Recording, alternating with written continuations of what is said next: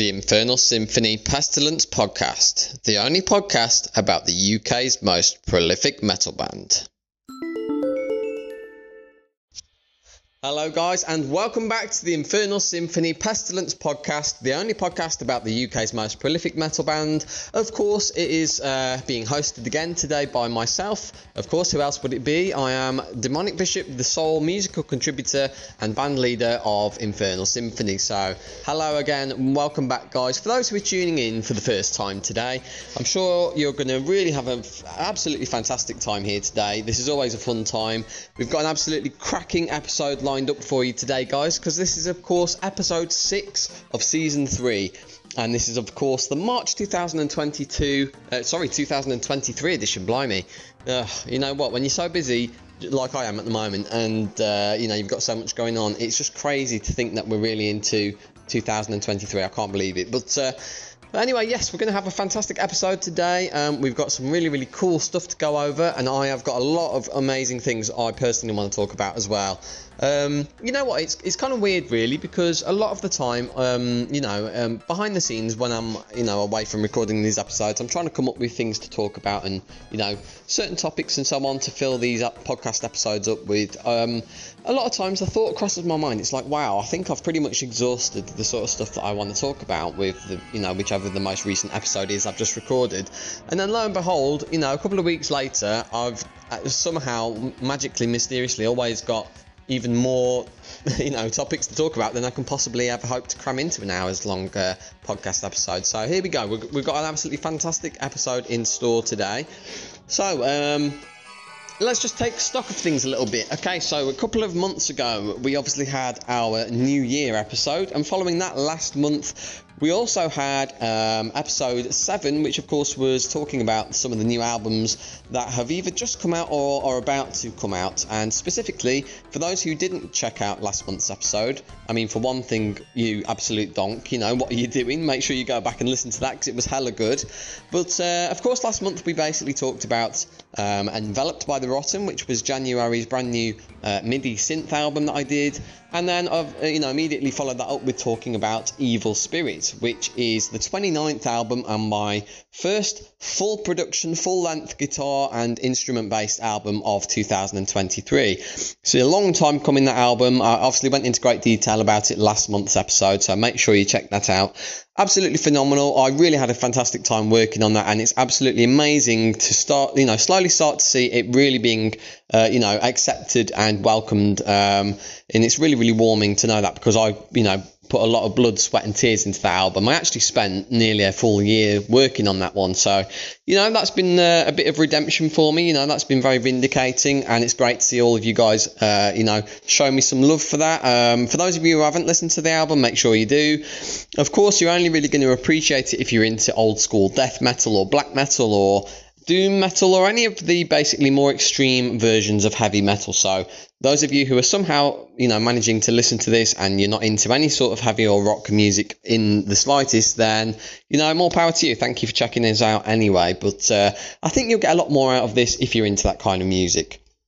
Uh, so, what are we going to talk about this month? Well, you know, the name of the game of this podcast, as ever, is always to talk about various different subjects, everything from music to heavy metal to global news. Um, but uh, I'm just going to quickly start off this month with a quick little, uh, you know, stock check of what's been going on for me personally just recently. So, as I sort of alluded to a few minutes ago, a hell of a lot has happened in a very short space of time for me. Don't worry, not much of it is bad. I'll be going into a bit more detail about that very shortly.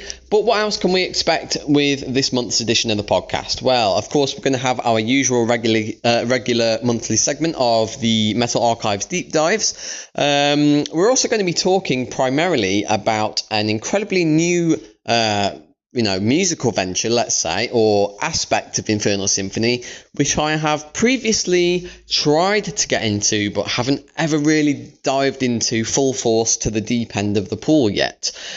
So basically, if that doesn't make any sense, just stay tuned, guys. It's a bit of a surprise. I'll be going into a much more greater level of detail a little bit later on. So, without any further ado, let's have a quick little break here. And I don't know if you can tell from the sound of my voice at all here, but I actually pretty much can't contain my excitement about this. So, uh, I'm sure we're going to be in for a very, very incredible ride. So, stay tuned, guys. I'll be back in just a second for a little bit of coffee. And uh, yeah, here we go.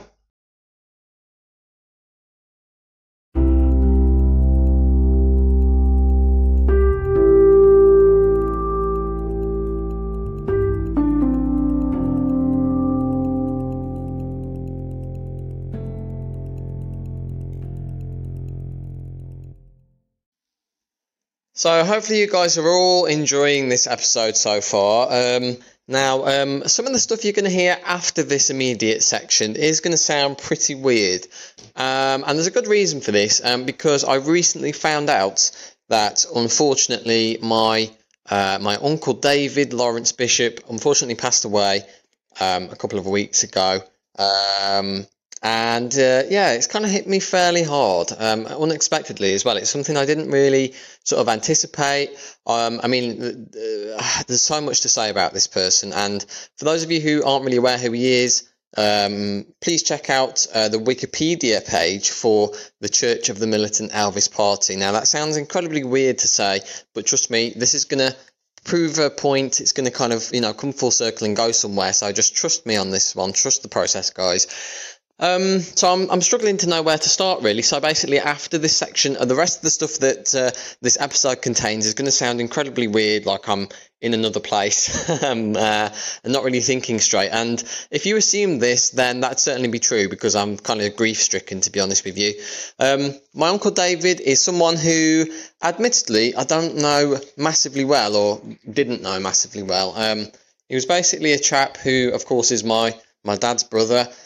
My dad himself is 71 this year. Um, David was around about 78 when he passed away, so he certainly had, you know, very, very good innings. He certainly made the most of his time, and I'm, I'm just really, really sad and sorry to see him go. Uh, now, I, I, don't know if I mentioned there, but basically, I think I, I sort of alluded to the fact that I didn't know David particularly well. And there's a good reason for this because my uncle David. Uh, for the past 20 to 30 years of his life was more or less a recluse. He was pretty much a hermit. Like he was very, very isolated, you know, self imposed isolation from many of the friends and family that I have and that obviously we share, uh, you know, with the, the you know, paternal bonds there.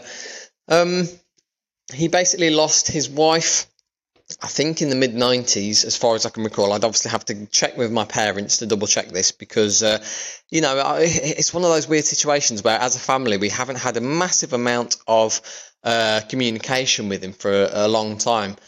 And there's no bad blood there. Like, it's not, uh, you know, as if there was some massive, you know, family rivalry or falling out or arguments or anything like that. He pretty much just liked to keep himself to himself. He's a very unique minded individual with some very interesting ideas very, very incredible mannerisms, you know, really completely one off, breaking the mold type of person. And, you know, the more I've looked into him before, obviously, you know, this tragic event happened, um, and of course, um, you know, afterwards as well, with some self reflection, I've, I've begun to realise that I actually share a hell of a lot of things in common with my Uncle Dave.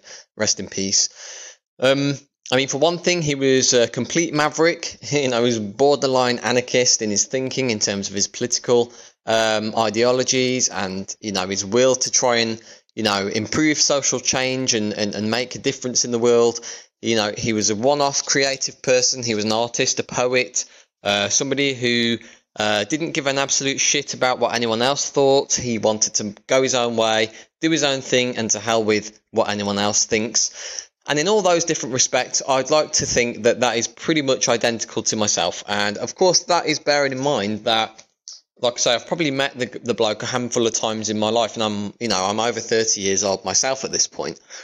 But on the very few rare occasions that I did meet my Uncle Dave, my dad's brother, it was absolutely amazing. Like, you know, it was only brief moments here and there, but they will stick with me for the rest of my days. Um, on one occasion, he came to visit us for um, my sister's wedding. Um, it was such a funny occasion. It was really, really good. He did a little speech. He was really, really good, really, really, you know, affable and funny. Um, and uh, yeah, so to keep himself occupied um, after becoming a a, a, a widower for the you know the last two to three decades of his life.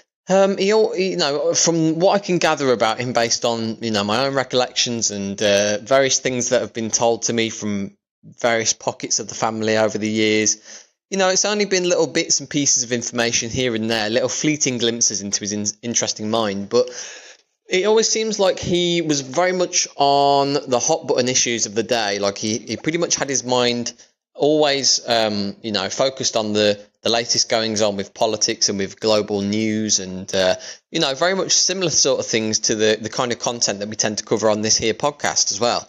So again, you know, the apple doesn't fall far from the tree. Um, you know, that's that, you know, that's the thing. This is, you know, when people say that, you know, oh, it runs in your family, it runs in your blood, you know, it, it's true. I mean, this is the kind of thing that proves it to me because as much as I you know, really have very little to do with the bloke in my everyday to day life. Uh, you know, as sorry as I am to say that, I mean, it isn't, like I say, there's not really much I could do about it.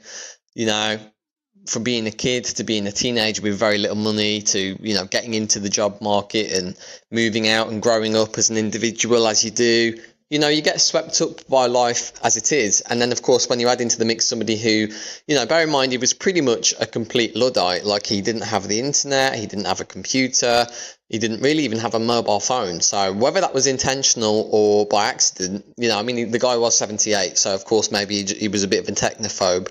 Who knows? But, uh, um, but you know, whether it was uh, intentional or not, he was a very, very difficult bloke to get hold of. You know, he lived in Nottingham for many, many, many years of his life, which of course is the exact same place I was born. You know, he lived in my birth town. So, you know, the, the grassroots connections are, are right there laid out in front of us. Um, but for whatever reason, with me not driving, with me, you know, very rarely having any money, of course, these days I live 45 minutes drive away as well. So, um, you know, a lot of these things coalesce, and it isn't really anybody's fault, but it still doesn't stop me having a little pang of guilt when I think about the fact that, you know, he's, he's gone now, he's gone forever. Um, so I'm going to basically get to the bottom line as to why I'm mentioning any of this, um, and it isn't to, you know, promote, uh, you know, anything that I've been making or try and make money. You know, I, that's the furthest thing from my mind in this sort of circumstance or situation. But uh, I wanted to spend a little bit of time in this podcast to talk about what I personally remember him most for and what will, you know, basically carry on with me. Even though, you know, his, you know, mortal body is eventually going to be, you know, gone forever. Um, so, for those of you who have no idea who my Uncle David was, his name was David Lawrence Bishop. He um, he was a painter and decorator for you know most of his early to mid years of his life. That was the trade he had. That's what he made his living with. And this carried on with him into his adult life because he also, uh, as I mentioned, you know, he's an artist. He actually had art in, in some local art galleries as well. And was a very well known sort of local celebrity in the Nottingham area. Uh, for many years, despite obviously being fairly reclusive, he did have his small little, you know, inner circle of friends you know, and, uh, you know, people he was close to. Um, and some of them actually helped him out with running his website as well, which is uh, www.grumpyoldelvis.co.uk.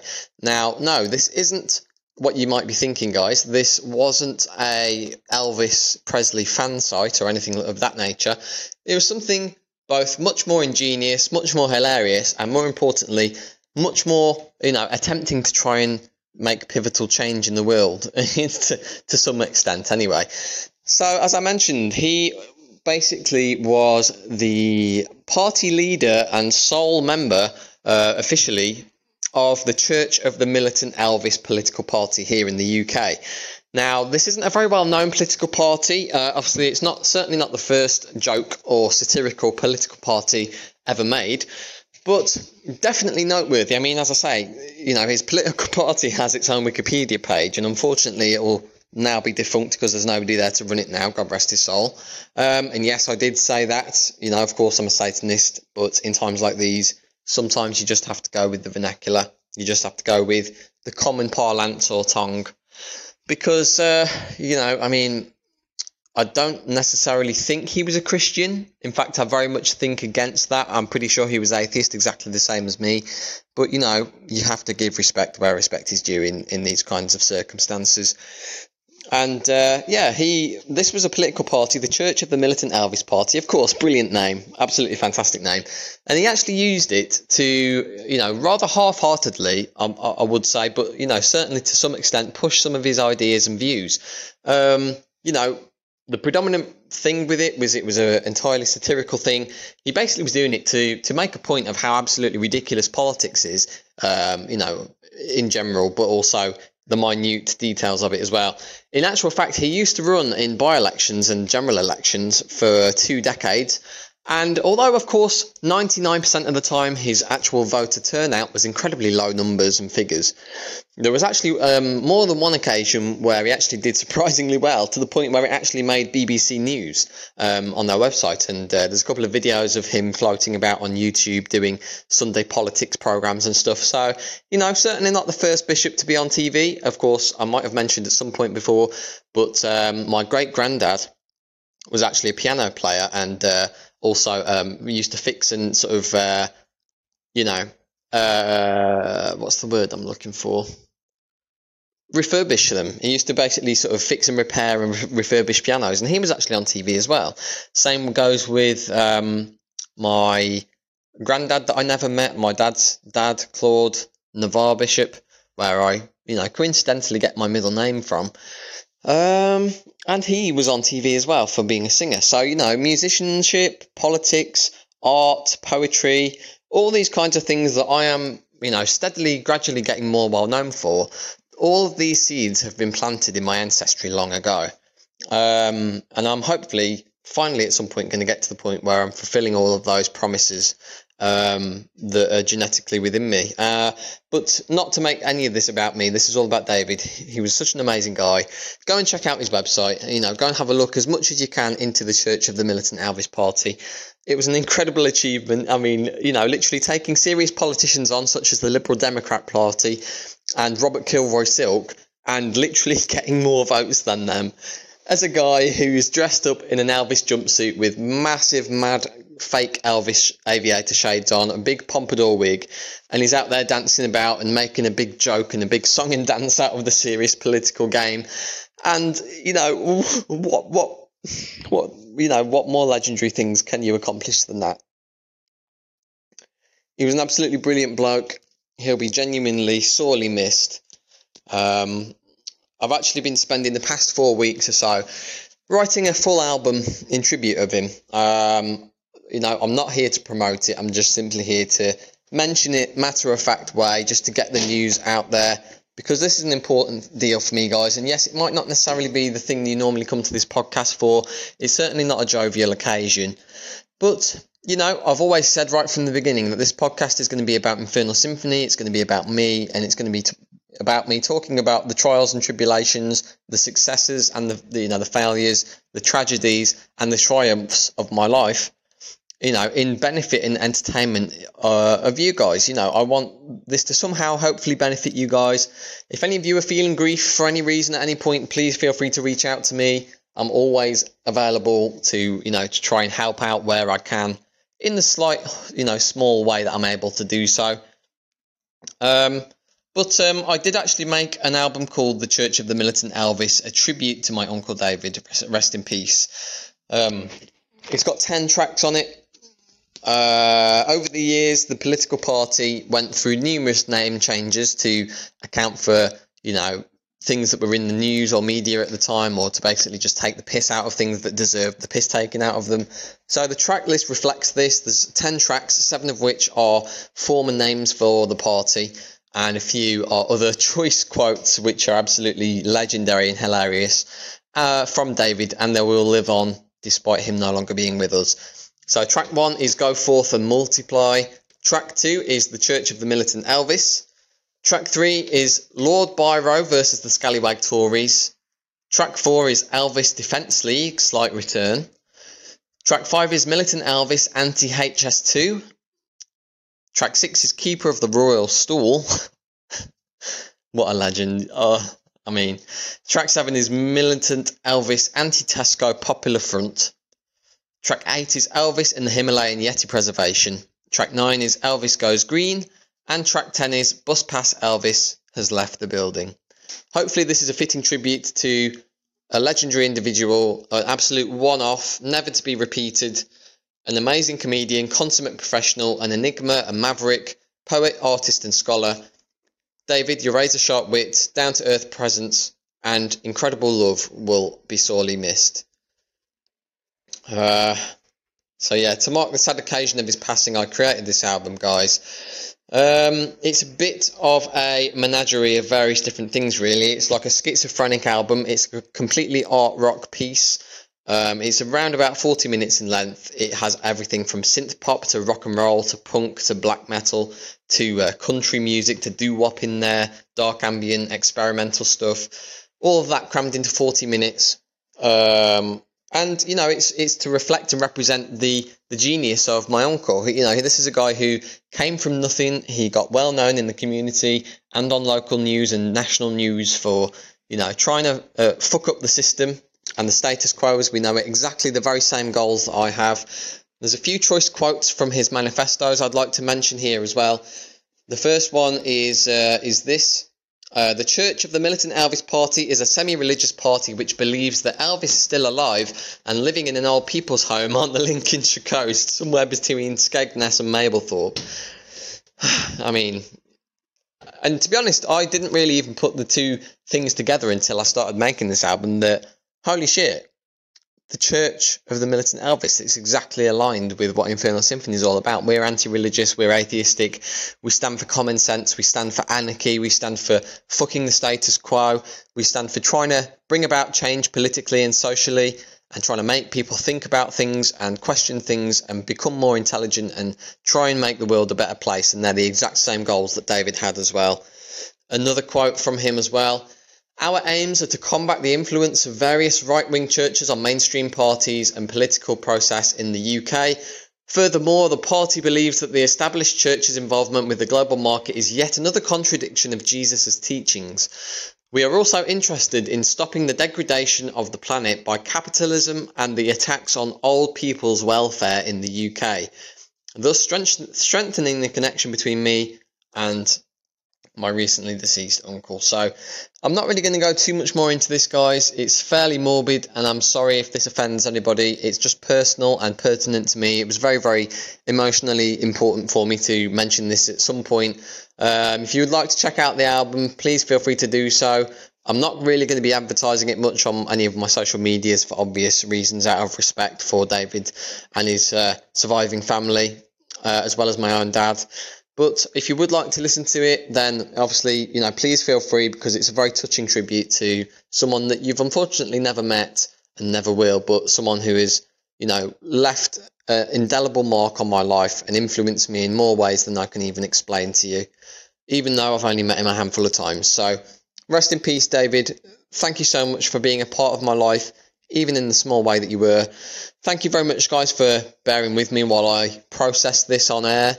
Um, if you'd like to purchase the album, of course, there's absolutely no obligation to do so, but I would certainly appreciate it. Um, 50% of any of the proceeds that come from the album, I will donate to uh, David's surviving family and friends. Um, and uh, thanks very much for indulging me on this. Um, I just thought I really had it was important to me to to you know make a big deal of this, guys. So thanks very much for listening feel free to check out the rest of the episode. It's hopefully going to be a little bit more um, upbeat than this, but I appreciate you bearing with me and I thank you eternally for all of your support in every way that you do it, guys, big and small. So, there we go. On with the rest of the episode, I guess, guys. Rest in peace, Dave.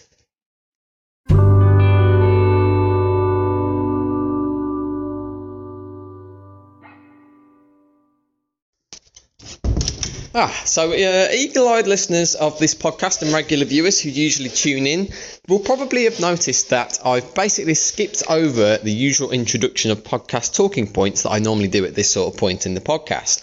And there's a very good reason for that today, guys, and it's basically because for one thing, my brain is that on fire with creative juices that it's pretty much all over the place, and my, you know, my, my thoughts are a little bit scattered today. I'm a bit scatterbrained, so apologies if this podcast feels a bit different to usual, but I promise there's a very good reason for it. Uh, so, uh, oh, blimey, you know what? Just such a lot can happen in a short space of time. I mean, I suppose one of the major things that uh, I need to sort of get off my chest for the time being is um, that a lot of dramatic stuff has happened um, in both good and bad ways. So um, so yeah, I'm not entirely sure exactly what the tail end and the latter half of this podcast will entail later on. I'm not sure what we're going to go into. I'm sure it'll be good, but uh, I am, you know, sorry to say that I don't really have a bit of a roadmap as to what we're going to talk about this month because, of course, we are fairly far into this podcast season so far, aren't we? You know, usually in the past at this point in the season, I will be getting ready to wrap up and you know maybe have a six month break like I usually do. But to be honest, I've been having that much fun with this um, you know, this this go around that I don't think that's going to happen. I think I'll probably just carry on doing this as long as I can. Um, and uh, it's kind of a weird one, really. I mean, not only that, I think it's probably just as well that I don't stop doing this season just yet, because to be honest, if I did, I wouldn't have anywhere to vent all of this stuff to. Um, and more to the point, I think it would probably just overwhelm me to the point where my brain would just explode.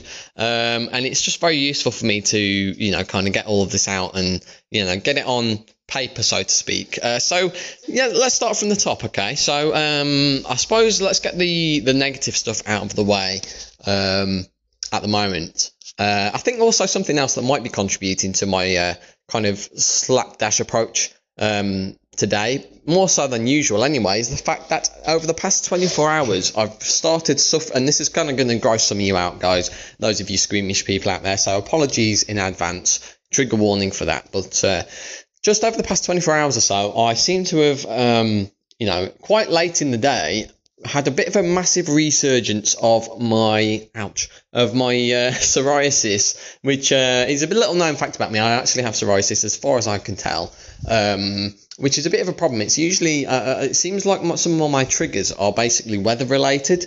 I've noticed over the past six or seven years that when the weather changes into the winter months, so obviously I mean it's uh, March as we're uh, you know, obviously, you know, talking about this now. So hopefully it won't be much longer.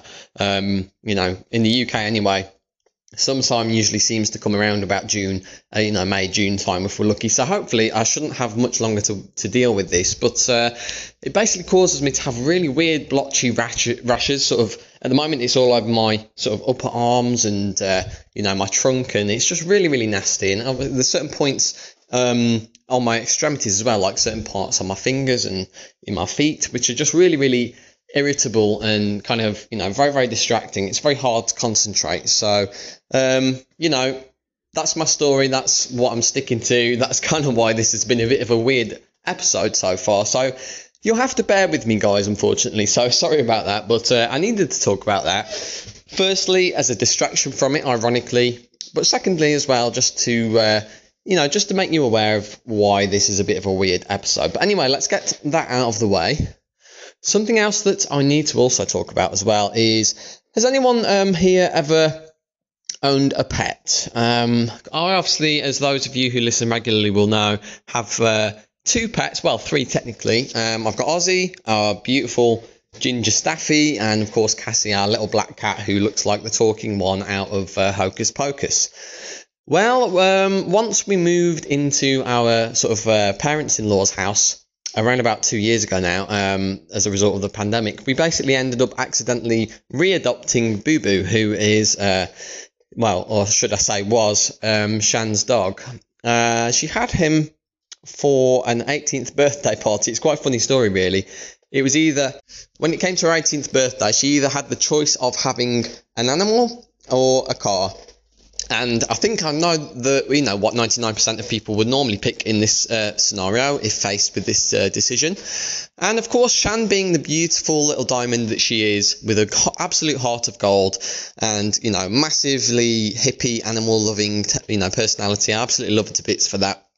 But of course, she went for the dog, uh, which you know, around about every single point up until about six months after that, she literally has regretted it pretty much ever since because you know having a car could really really be useful, especially as we get a bit older. But um, I digress. So anyway, yeah, Boo Boo's always had a slight bit of an aggressive tendency to him here and there. Um, you know, it mostly only ever comes out when it's you know concerning territory. If there's a new intruder into the home or certain animals that he doesn't doesn't get on with. Um, but usually it's it's usually around food that he tends to get a bit bitey, and he's never really ever done it to humans, especially uh, for a long while. Um, but uh, long story short, it seems as though we're now going to have to get rid of him, unfortunately, because he did actually have a little nip at one of um, our nephews who were visiting at the time, and they're only sort of two, three years old. So it's it's incredibly unfortunate. Um, you know, it's kind of caused a little bit of a rift uh, in some ways, and it's it's almost like grieving a an animal that you you know you, you've cared for and looked after and loved for for. I mean, it's only really been a couple of years for me, and even I've grown attached to the you know grey little bastard. But uh, particularly for Chantal, I mean, she's had him for close to a decade, um, so it's a big um, you know it's a big thing to get used to not being around anymore. So uh, you know, it's one of those things where you can't really argue this sort of stuff. Like if if any animal bites a baby or uh, you know a toddler, then it has to go, no questions asked. Nobody's disputing that. But uh, it doesn't obviously also help the fact that you still have emotions and feelings for these animals who, you know, become part of your family, they're family members. So, I don't know, that's something that's kind of just been stuck in the back of my mind for the past couple of uh, weeks now that I've just had to say something about. So, apologies if that wasn't interesting and has no relevance to anything else we're going to talk about today. And also, sorry if it's depressed you as well, but you know, this is a black metal podcast. We're, we, you know, we're bound to have a bit of depressive subjects from time to time. Um, now, with those out of the way, I can uh, safely say quite happily that we're on to the good stuff now. So, uh, right, so, you know, let's just get this cat out of the bag, shall we? Um, so, what's the major thing that I am really, really excited to talk about with you guys this month? Well, you're going to be a little bit disappointed initially. Initially, just bear with me, guys. Stick with me on this, okay? Um, so, um, maybe this is just the way my mad, weird, crazy brain works. I don't know but I have completely and wholeheartedly and fully embraced and rediscovered the absolute magical miracle that is Dungeon Synth. Now, I know what you're thinking. Yep, no, come on, come on, Dom, you know, come on, Dominic Bishop, you've done this before. You've been making Dungeon Synth albums for the past four years. What's the big deal? And you'd be right to think that, but uh, there's a major story to this that I need to go over with you. So, uh, I can't really explain it really, but basically, since around about the tail end of September, which of course, ironically enough, was when I first started writing, uh, uh, you know, recording this new season of the podcast uh, last year, I basically rediscovered my absolute love of medieval game, video game, fantasy dungeon music. So, you know, talking about things such as the, the Doom soundtracks, uh, Elder Scrolls One and Two soundtracks and, and, and the like, you know, that kind of thing. Obviously, D and D campaigns, uh, Champions of Norrath, you know, basically any good RPG with a good soundtrack over the past 20 years or so, particularly ones that were released sort of 15 years ago and beyond. Well, this is one of many, many, many aspects that make up a very good idea of what Dungeon Synth is. And if you go into some of the previous episodes of the podcast this season, um, I've actually talked about Dungeon Synth in the past as well. I think it was episode two or three. So, what makes this any different? Well, I'm having trouble putting it into words, as you can probably probably tell. But basically, um, it seems to be that it's really just somehow I can't explain it, but it's really taken an absolutely firm, massive humongous hold of me um, in the same way that um, you know a starving dog would be absolutely you know incredibly amazed to find a gigantic meat warehouse that's just, you know, the lock's unlocked and he's just free to roam about and stuff his face to the brim. And that's how I feel at the moment. I, you know, I feel like, um, and you know, I've got to come clean here, guys. So, real talk. This is absolutely, you know, behind the curtain, behind the scenes, um, stuff which I you know, have considered talking about on here and never really had the courage to do so because it's a very, very personal thing that involves the inner workings of the band, which, you know, most of the time normally goes unseen in, in most of these kinds of projects and, and uh, musical, you know, bands and what have you. Um, but um, I'm going to come clean with you. You know, you guys are listening to this, so you obviously care a lot about the band. So I'm going to just be brutally honest about it. There has been occasions over the past sort of five or six years or so where I really have doubted whether Infernal Symphony is worth doing. Um, and of course, I would never ever stop. so don't be worried about that because it's it's so important to me. It virtually is an extension of me. You know, Infernal Symphony is a part of me. So it isn't a sense of me wanting to, you know, stop because I don't feel like it's worth it, because I always, always feel like it's worth it. That's basically my mentality. My personality is, you know, much like the Japanese in, in a lot of ways, you know, just continue to persevere, continue to carry on, you know, don't let anything stop you, banzai, that kind of thing. But um, it's more a, a question of um, creativity and inspiration. Um, I got to a stage where really, uh, I'm trying to think when it would be. I'd say about a year or so ago, where I felt as though I pretty much had run my course creatively and I was just going through the motions. Um, yes, I was, I was, you know, of course, I was excited about creating new music and lyrics and albums because um, that always fills me with excitement. You know, it always is something that I get an immense amount of pleasure out of. But I certainly noticed the level of pleasure and excitement diminishing as time went on. You know, it's just a classic case of diminishing returns. Um, and that's normal, you know, obviously that's to be expected from any, any creative, especially someone who does the same thing year in, year out, year out. Especially, uh, you know, it's probably also a symptom of the fact that I create music so rapidly and maybe I was just feeling burnt out. Who knows? But, um, you know, somehow, one way or another, I basically uh, rediscovered Dungeon Synth music recently and uh, um, I'm actually at the stage now where I can't you know, with good faith, categorise my previous Dungeon Synth music as such. Um, it more kind of to me now sounds like MIDI music because that's what it is. It's basically MIDI uh, files that I sequenced and played and recorded, but uh, you know, there wasn't, it didn't have the qualities or the essence of traditional Dungeon Synth as a genre. You'll have to excuse me, guys. Sorry, I keep coughing and trying to pause it to get them out of the recording.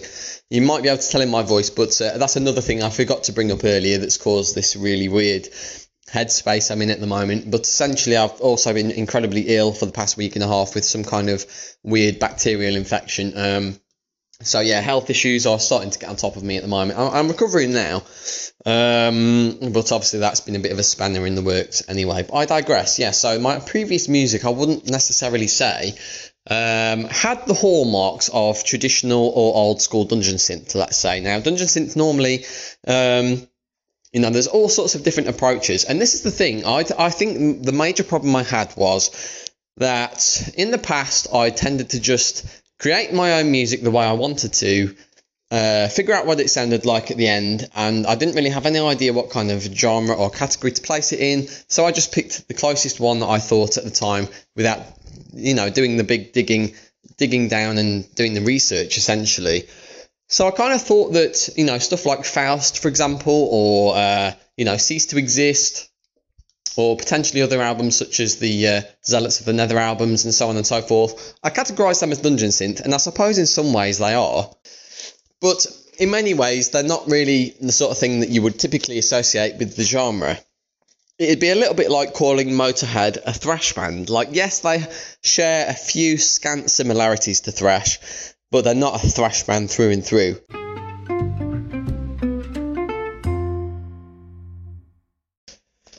So I suppose that's what I get really, you know, that's kind of what happens when, you know, you just cannibalize as many different genres of music as possible for the sake of uh, you know creative uh, diversity and uh, variety within albums. But uh, yeah there's definitely the you know the argument to be made that uh, that previous music isn't really dungeon synth um, and I, you know it's my it's completely my own fault because I, I tried to create that kind of music without actually doing the work beforehand. You know I didn't have a, a massively strong grasp of you know what the genre was, what it entailed, what kind of bands made up, um, you know, great portions of it and how they sound. Um, and part of that is, of course, also due to the fact that um, dungeon synth is notoriously quite a nebulous genre. You know, it kind of it kind of formed almost by accident, really, as a side project from a lot of the uh, 90s black metal bands you know, inspired by some of the earlier experimental electronic music, and uh, basically just wanting to take a break from incredibly fast black metal, which of course is fantastic, but it's also quite limited in its color palette and its ability to do different, you know, emotions, you know, evoke different emotions and uh, convey different experiences. So that's kind of why Dungeon Synth evolved, and uh, you know. unbeknownst to me, you know, I basically took the quickest glance possible at it and just assumed, yep, this music I'm creating using this MIDI sequencer is exactly Dungeon Synth and that's all it is. And I couldn't have been any further from the truth. I couldn't have been any more wrong. So here I am, it's Demonic Bishop from Infernal Symphony here. I officially hold my hands up and say I'm sorry. I apologise, I completely miscategorised my own music and potentially offended the fans of a lot of different uh, um, bands, you know, by lumping my own music into that. Having said that, I'm making up for this, and the reason why is because over the past couple of months or so, I have literally fell off the deep end straight in uh, to the uh, the absolute bowels of hell with you know regard to the just the quantity, the sheer quantity and breadth of different dungeon synth bands and projects on offer. Um, you know, metal itself is obviously very very well known for having so so many different types of subgenres. Um, you know, everything from thrash to blackened metal to death metal to doom metal to uh, avant garde metal to progressive metal to new metal, groove metal. You know, you get the point. But little did I realise, and it's absolute revelation to me because I never really considered this even for a second. But Dungeon Synth itself, which of course is a genre which has spanned from basically combining electronic music with black metal and dark ambient, in itself is is very very similar to metal in that it also has loads of different subgenres or you could call them microgenres. So things such as dungeon synth itself medieval synth mushroom synth uh, forest synth nature synth um, comfy synth even there's so many different kinds of opportunities available here and this is what i'm trying to really get across to you guys in this podcast and i apologize it's probably taken me you know the better part of a half an hour to get here but as a creative visionary, uh, if that isn't too grand to say of myself, um, you know, somebody who is trying to come up with new ways to spin the wheel, you know, new approaches to take, new avenues to explore musically. This is somewhat of a revelation to me. This is pretty much, I could equivalent it to, you know, when I don't know, when the apple fell for Newton. Like it seems that groundbreaking to me because this is a complete whole new experience and avenue which I never even considered. It's like having the biggest door imaginable opening in front of your eyes, and this is why I'm so scatterbrained because I'm trying to figure out how to best take advantage of this.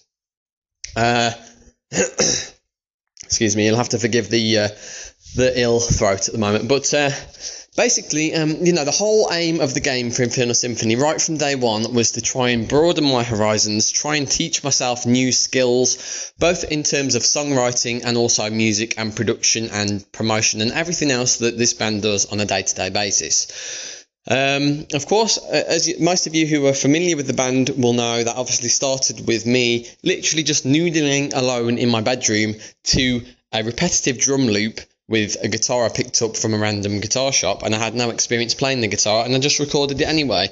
And uh, you know, since then, every other album and every kind of music I've tried, whether it's been that original early style of guitar-based noodling metal on you know my earliest albums, such as Unholy Persecution or The Poison Chalice. Um, you know, obviously from then I then went into what I uh, at the time classed as dungeon synth, but in fact was just MIDI metal uh, with albums that I mentioned earlier.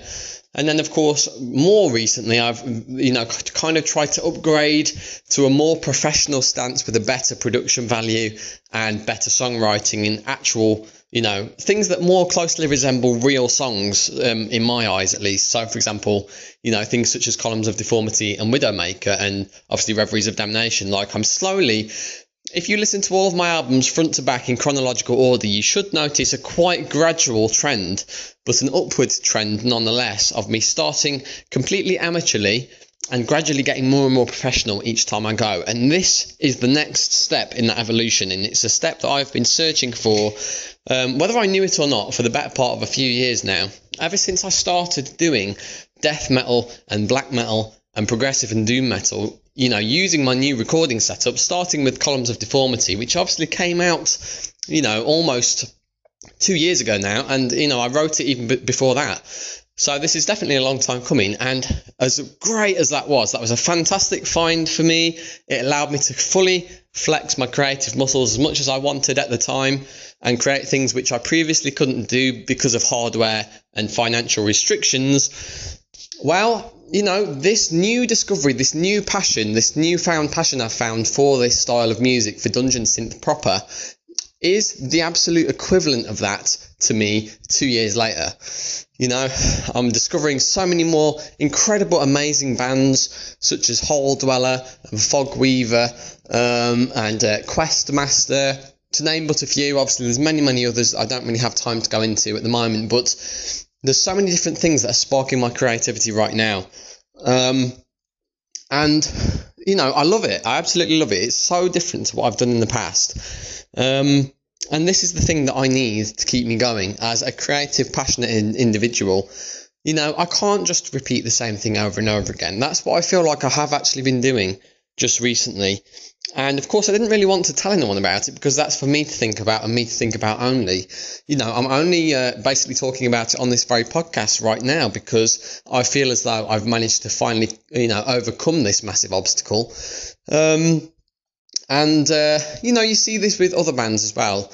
You look at bands such as, you know, for example, with Stratovarius or Megadeth. I know I always go back to these as references, but they are some of my favourite bands. But these are bands that have had a hell of a long history and they're very much known for having loads of lineup changes. And these are obviously terrible for bands generally. You know, they tend to cause friction, they tend to cause problems, they tend to slow things down because, of course, you having to change to different members and figure out how they work and how they operate and whether they have chemistry with the rest of the band. But when it all works out, you know, long term, I'm thinking long term here. You know, bands such as these bands you know, it, it, does actually have its upsides as well. It, it leads to a hell of a lot of different creative approaches. It keeps their sound fresh over time because, of course, if you've got the same band members for 30 years, you know, your creative well is going to run dry eventually. These bands manage to stave this off somewhat because they always have new blood in the ranks. They've always got new ideas, fresh approaches coming in all the time because they keep having new band members coming in and out. And for me, personally, as a one man solo black metal band, this is basically my equivalent to that. So, you know, to kind of wrap all of this up to some degree um, and actually focus in a little bit more on specific things about this I want to talk about, such as how I've sort of channeled this this uh, focus and this energy and this passion into something, um, you know, that is actually uh, going to make some kind of difference. I'm going to talk a little bit now about why exactly I've sort of really been needing this. It's, this has been a necessary evolution for the band, um, and you know why it's so important to me and what I can do with it. So, typically when I write music, um, as we all do, you know, you try and avoid it, but eventually you do fall into certain patterns, and you know, as humans, uh, I think Mick Gordon talked about this in some of his uh, game developers conference uh, video that he did when he was talking about. He was discussing how he actually created the soundtrack, the incredibly critically acclaimed soundtrack for the 2016 Doom game, where he basically talked about the idea that obviously, uh, you know, if somebody is very experienced and they have some level of success doing what they're doing, you know, human psychology basically it likes to look for patterns and it likes to seek out things we've tried in the past that have led to success because it's reliable. You know, it's easier. It's there's there's less tension involved. You know, it's less stressful. It's less less nerve wracking because you can already trust what you've done in the past. So that's brilliant for all those reasons. But you know, the massive downside to it is you tend to get complacent. You know, you tend to just do the same thing over and over again. You never really innovate. You never really do anything new. You have something which is similar to what you want to make, but it isn't a revolution. And a revolution is what I've desperately, sorely been seeking in my heart. So this is exactly what this represents for me. Normally, when I write music, I will basically, uh, you know, this this has pretty much forced me to completely rethink my entire approach to writing music. You know, even from the very basest of levels. Like typically, when I write a song, I'll start with a drum track first because writing drums is something I really enjoy doing. It gets me going, it gets me hyped up. And then once I've got the drum track in place and I've exercised that from my system, I can then think about what kind of lyrical themes I want to do, what kind of melodies to write, and which instruments to include in the song, and it goes from there. Um, which again, I love doing that. But you know, when you've released almost 30 albums doing exactly that month after month for five or six years in a row, you know, sometimes you just crave a little bit of a break and a bit of a change of pace, a bit of a change of scenery. And you know, I've I've actually started to write some new Dungeon Synth music recently, and it's using a, a totally different program to the ones that I used to make my old Dungeon Synth stuff. In actual fact, it's the same one I have used for Columns of Deformity and beyond. Um, you know, for things such as that album and Horrific Synthesis and the like. And those of you who are long term listeners and actually listen and pay attention to my music and my albums and follow on with them regularly and keep yourselves updated with them, you'll obviously notice a humongous improvement in quality of both songwriting and production since that period because that's the period I upgraded my workstation and it was also the period I really thought long and hard about how to improve the sound of the band and how to increase my actual songwriting abilities. Well, I would say that as a songwriter, I actually have a fairly nasty habit from time to time of being a little bit impatient, as you can probably tell given the amount of music I've created over the past, you know, five or six years. But, uh, you know, um, sometimes that's a good thing. You know, it forces me to think on my feet. It forces me to, you know, think outside the box, which are all aspects of what makes this band, what makes Infernal Symphony and its brand and its ambitions and its its overall sound, what, it is. You know, it wouldn't be the same if it wasn't me. Um, but you know, there are drawbacks to that. Sometimes it can lead to me feeling as though I haven't really, you know, fully achieved the kind of thing I, you know, I was setting out to do in the beginning. Whereas, you know, I've started writing new dungeon synth music using this approach and using the influence of some of these awesome, incredible bands, which I just you know, awesomely incredible bands, which I basically just didn't really give time of day before. You know, by accident, you know, it wasn't because I disliked them. I simply just didn't have the interest there. I didn't have that spark to want to actually do the digging and research them and find out what makes them tick and, you know, why they're successful and what it's all about from the ground up. Now I've started to do this, it's opened my eyes to something which is you know, it's like it's awoken something incredibly deep and raw and primal within me that I've had since I was a kid. You know, those of you who have paid attention to this podcast will have heard a lot of the history regarding this band. One of the very first episodes I did of this podcast in season one talked about the origin story of how I got into Infernal Symphony and got into music in general. So, those of you who know that story well will, of course, know that not only is my dad a musician, but I basically started playing music when I was about four or five years old on a keyboard, on a piano. You know, these are the, the instruments of my youth, and they're the exact same very instruments which are the absolute core central focus of Dungeon Synth. You know, as I discovered recently when I decided to, you know, alter my approach to account for this new knowledge about Dungeon Synth and, and what the genre really stands for, it basically it gave, it made me incredibly nostalgic. A lot of people who are big fans of Dungeon Synth will obviously tell you that one of the incredible, amazing things about Dungeon Synth is its nostalgia value. A lot of it's lo-fi, a lot of it uses really, really retro, you know, analog synths from the 70s and 80s. For example, Korgs, uh, Moogs, and all this sort of stuff. Uh, Rolands, um, and they just provide a sound and give you an emotion that you just can't get from any other means of writing or listening to music.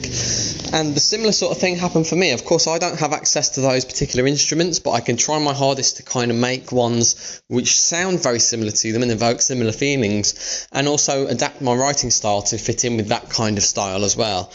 Um, you know, it's and again, this you know it, it's absolutely a perfect fit for this band as well. I actually can't believe my luck in a lot of ways because this band has also always been a historical, medieval-based band. You know, it's one of my core passions is history and the medieval times. Ever since playing you know really old RPG games when I was a kid, you know I've always had a massive fascination for both high fantasy and with history and the medieval period in particular. And this is literally a custom made to measure um, music genre, it feels almost as if it's specifically made for me, and it was under my nose this absolute whole time.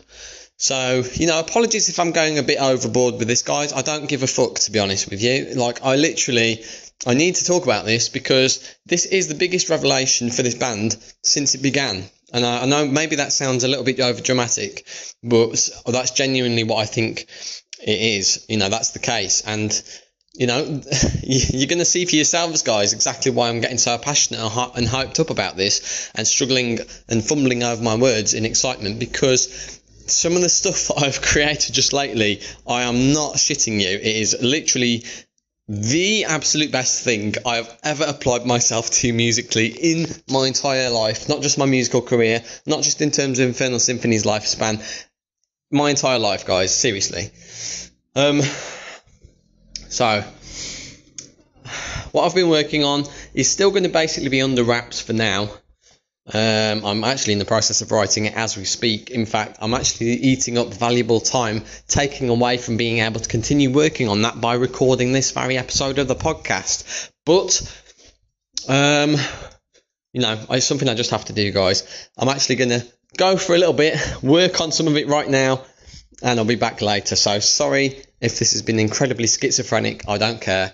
You guys just gonna have to bear with me on this one, guys. Sorry, um, but trust me, I'm actually gonna play a little brief, tantalising sample of one of the tracks that I am working on for this project.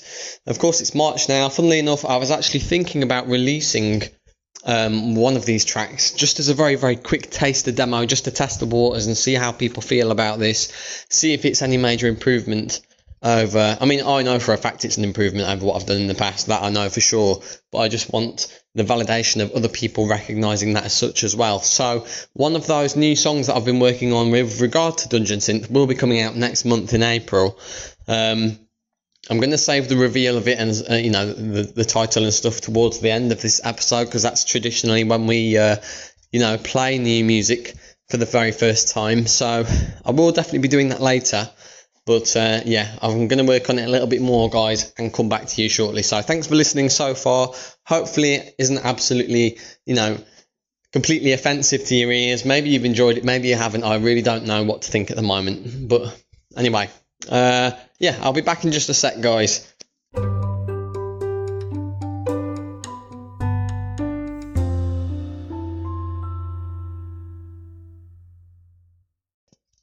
So, I mean, I did warn you guys that this would be a bit of a weird episode, and I think it's pretty much lived up to its name. So, again, you know, normal service will be resumed next month, guys. I hate to say it, you know, maybe it's just my psychology's messed up because of all my illnesses I've had recently.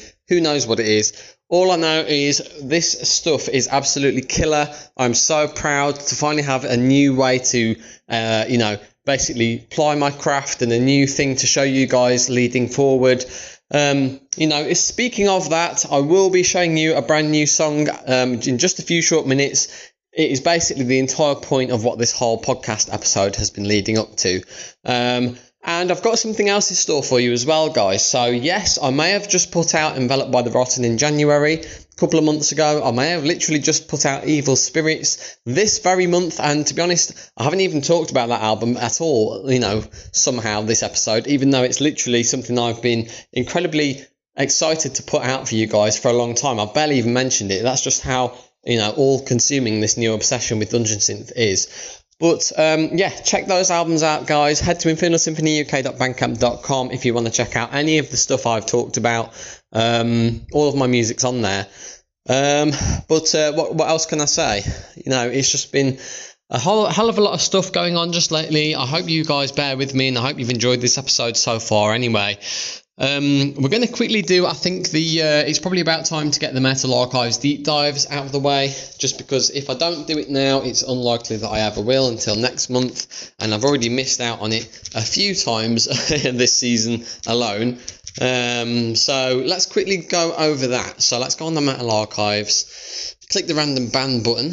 Uh, how have you guys enjoyed this episode, guys? Have you enjoyed it? You know, send me your thoughts. I'm sure there'll be a Q&A question to answer on the Spotify version of this episode. So make sure you, uh, you know, you post your comments there, please you know, if you so desire, I would very much appreciate it. I always read them, always look forward to that, and uh, you know, I'll always uh, respond to them as well. The best ones will be featured on future editions. Um, same goes for Anchor as well. If you'd like to send any video messages in, potentially berating me about how crazy I've sounded this month, and you know what? To be honest, I deserve it. So you know, fire away, guys. I, you know, you know. Uh, right. So let's anyway, let's have a quick look So if I've just clicked the button. Apparently we have this month we have uh, that one's no good. Some of these are literally just uh, you know entries that have been written by people just trying to score points on the system and they're bands which don't even have any discography. I think we should clarify that is one of the well, you know, one of the caveats to this, one of the rules of being featured on the Metal Archives deep dives on this podcast is that you actually have to have some sort of recorded output that's been released in some way. It doesn't matter if it's, uh, you know, whether it's on a label or if it's independent, you know. But if you're a band that's literally on this list on, on the Metal Archives website rather, and you haven't got any any material to speak of, then are you really even a band? Okay, here we go. This will do.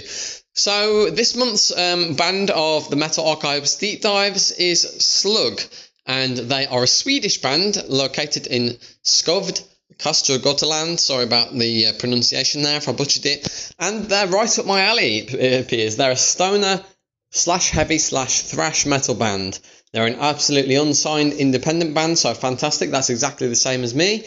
Uh, they were formed in 2005 and they managed to basically put out two EPs in 2005, a demo in 2006, and another EP in 2007, and that seems to be the extent of what they've done so far. So the EPs are entitled One Inch Punch, Don't Even Go There, Fuck Up, up uh, what's that one? The demo. The Fuck Up Lips. I quite like that title actually as well. That's pretty good. And their f- uh, final EP so far, Spokesman of Muted Souls. Now, based on those sounds and based on this very brief description here, it sounds like something that would definitely be up my alley. Gonna have to check them out. The band is headed up by rhythm guitarist Kalle Stronzand. On drums, we have Fredrik Skold, we have Johan Egerblom on vocals, Jan Johansson on lead guitar, I wonder if he's got any relation to uh, Jens Johansson, the Stratovarius keyboardist, and you know Ing- Yngwie Malmsteen, and of course we have Johan Arvidsson on bass. So they seem like a bit of a Facebook band. I don't really know if they had much going for them, if they lasted much longer beyond these, you know, this brief flurry of uh, releases. Who knows whether their music's actually accessible? We'll have to wait and see. You know, maybe some of you guys out there can check that out for me and have a listen to them. Uh, I probably won't have time this month. I'm too busy writing new music. So, speaking of, with out of the way, let's talk about this brand new song. And it is actually leading up onto a brand new Dungeon Synth album. And it's the very first of its kind for me. I basically had the absolutely brilliant idea to do what I have done for my main, you know, full length albums. Uh, with the new recording setup and applied that to the Dungeon Synth of old as well. So this is a totally new evolution for Infernal Symphony. We may as well not even be the same project because the stuff of the olden days, such as Poison Chalice, Psychopathic Remains, uh, you know, Faust, um, they basically just don't hold a candle to the stuff I'm able to do now with this new recording setup. You know, it's an evolution, it's a revolution, and my idea was originally to do one Dungeon Synth album and using this new style, this new production technique, you know, writing um, from the heart and from the soul. You know, I'm thinking about things in terms of music theory now, which is something I never ever have done and never dreamed I would ever do. And that's just one tiny example of why this is such a boon to me. It's such a benefit, such a positive experience because I'm, it's forcing me to think about things and do things in ways that I've never done before.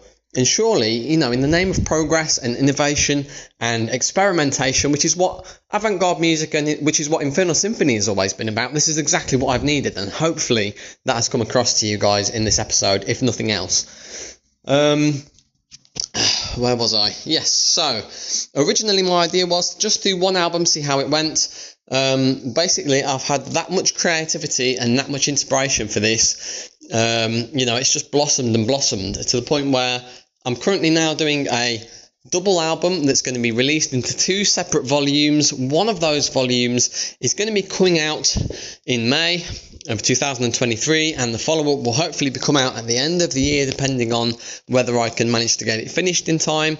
If not, it'll come out in 2024. But I'm not going to actually reveal the specifics or any track names beyond the one I'm going to play here for you, and I'm not going to reveal the album title just yet because I want to work on it and I really want to put the effort in this time around, guys. You know, this isn't going to be one of my previous albums that I spent two or three weeks recording, you know, and posted two months, you know, before the previous album. I'm going to be doing it long term. I'm really taking my time. I really want to make a massive effort to progress and to innovate and to basically overachieve this time around, guys. So, yes. Um, I think the best thing for you to do is to stay tuned to the podcast, guys. I will be talking about it in detail you know, before the end of this season. So we've got maybe two or three more episodes to go, maybe four if you're lucky. Um, so I'll definitely be going into it in more detail later on, guys. But for now, let's talk about, and um, more importantly, let's listen to what I've been working on. Um, so hopefully, you know, the better part of the last hour or so has hyped, you up, up enough, has hyped you up enough for this. Um, hopefully, it doesn't disappoint. As you can tell, my voice is about to give out because you know this infection I've had has basically rendered me barely unable to breathe as it is. So sorry about that as well. But the track is going to be the first track of part one of this two-part volume of albums in my totally brand new Dungeon Synth style. I can barely talk, so I'm going to have to get this out of the way soon, guys. So this track is called Disturber of the Peace. I can't really say much more than that. We're running out of time anyway. My voice is about to give out at any moment's notice. So hopefully you listen to this, guys. Hopefully, the, hopefully the music speaks for itself. Disturber of the Peace coming from my brand new album coming out in a few months. I'm going to detail for you later on. Hopefully, you guys enjoy it. Hopefully, you guys have enjoyed this episode. Normal service will be resumed next month, so sorry about that, guys. Sorry if it's been grating on the ears. You know, not much I can do about it at the moment. You know, it's just the circumstances that we're under this month. But hey ho, let's strive on, let's carry on and go forwards. Same as we always do. Thank you very much for listening, guys. Hopefully, it's been some form of entertainment for you in some way. I've been demonic bishop and very, very ill and very, very hyperactive. You guys have been amazing as always. Thank you ever so much for all the support. I really appreciate it. And without any further ado, let's listen to the absolute brand new track. My very first real proper dungeon synth release I have ever done. Disturber of the Peace.